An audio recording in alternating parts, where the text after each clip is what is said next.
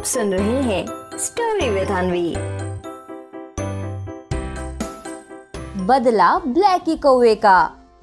एक बार की बात है ढोलकपुर जंगल में मोंटी बंदर पेड़ के ऊपर यूँ ही बैठकर सोच रहा था।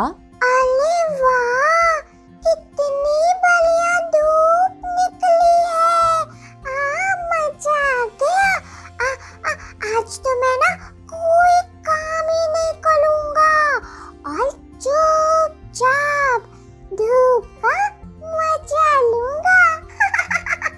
और फिर ऐसा बोलकर मोंटी बंदर धूप लेते लेते सो जाता है।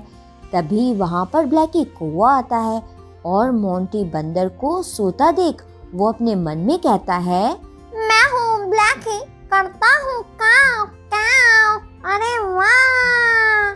जो निकली है इतनी तेज धूप तो इसीलिए मोंटी बंदर सो रहा है खूब। वाह भाई, क्या बोला है मैंने?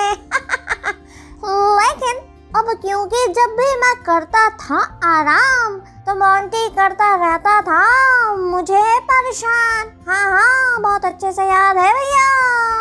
इसीलिए अब लेता हूँ अपना बदला उससे और फिर करता हूँ खूब मज़े।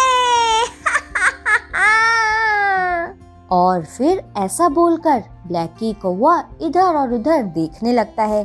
तभी उसे पास में पानी से भरा एक बर्तन दिखाई देता है। वो जल्दी से उस बर्तन के पास जाता है और अपनी चोंच में खूब सारा पानी भरता है और फिर उसे मोंटी बंदर के ऊपर डालने जाता है। लेकिन तभी अचानक ब्लैकी कौवे को ज़ोर से छींक आती है और फिर छींक की वजह से उसके मुँह से पानी भी निकल जाता है। तभी ब्लैकी कौवा खुद को संभाल भी नहीं पाता और पेड़ से टकरा जाता है। अब पेड़ से टकराते ही ब्लैकी कौवे को बहुत तेज चोट लगती है और फिर वो दुखी होकर अपने मन में फिर से कहता है, मैं हूँ ब्लैकी, करता हूँ काव अरे भैया बदला। लेकिन ले बैठा खुद से ही पंगा। हाय हाय हाय हाय। बहुत जोरों की चोट लगी है भैया। अब मुझे नहीं लेना है किसी से बदला।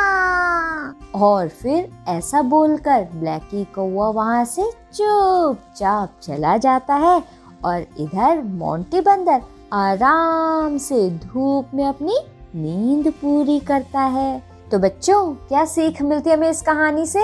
इस कहानी से हमें ये सीख मिलती है कि बच्चों, ये बिल्कुल भी ज़रूरी नहीं कि कोई अगर आपके साथ कुछ बुरा करे तो आपको भी उनके साथ बुरा ही करना चाहिए। क्योंकि चाहे कुछ भी हो जाए, बुरा करने वालों के साथ बच्चों हमेशा बुरा ही होता है। समझे? सुन रहे थे स्टोरी विद अनवी अनवी के साथ।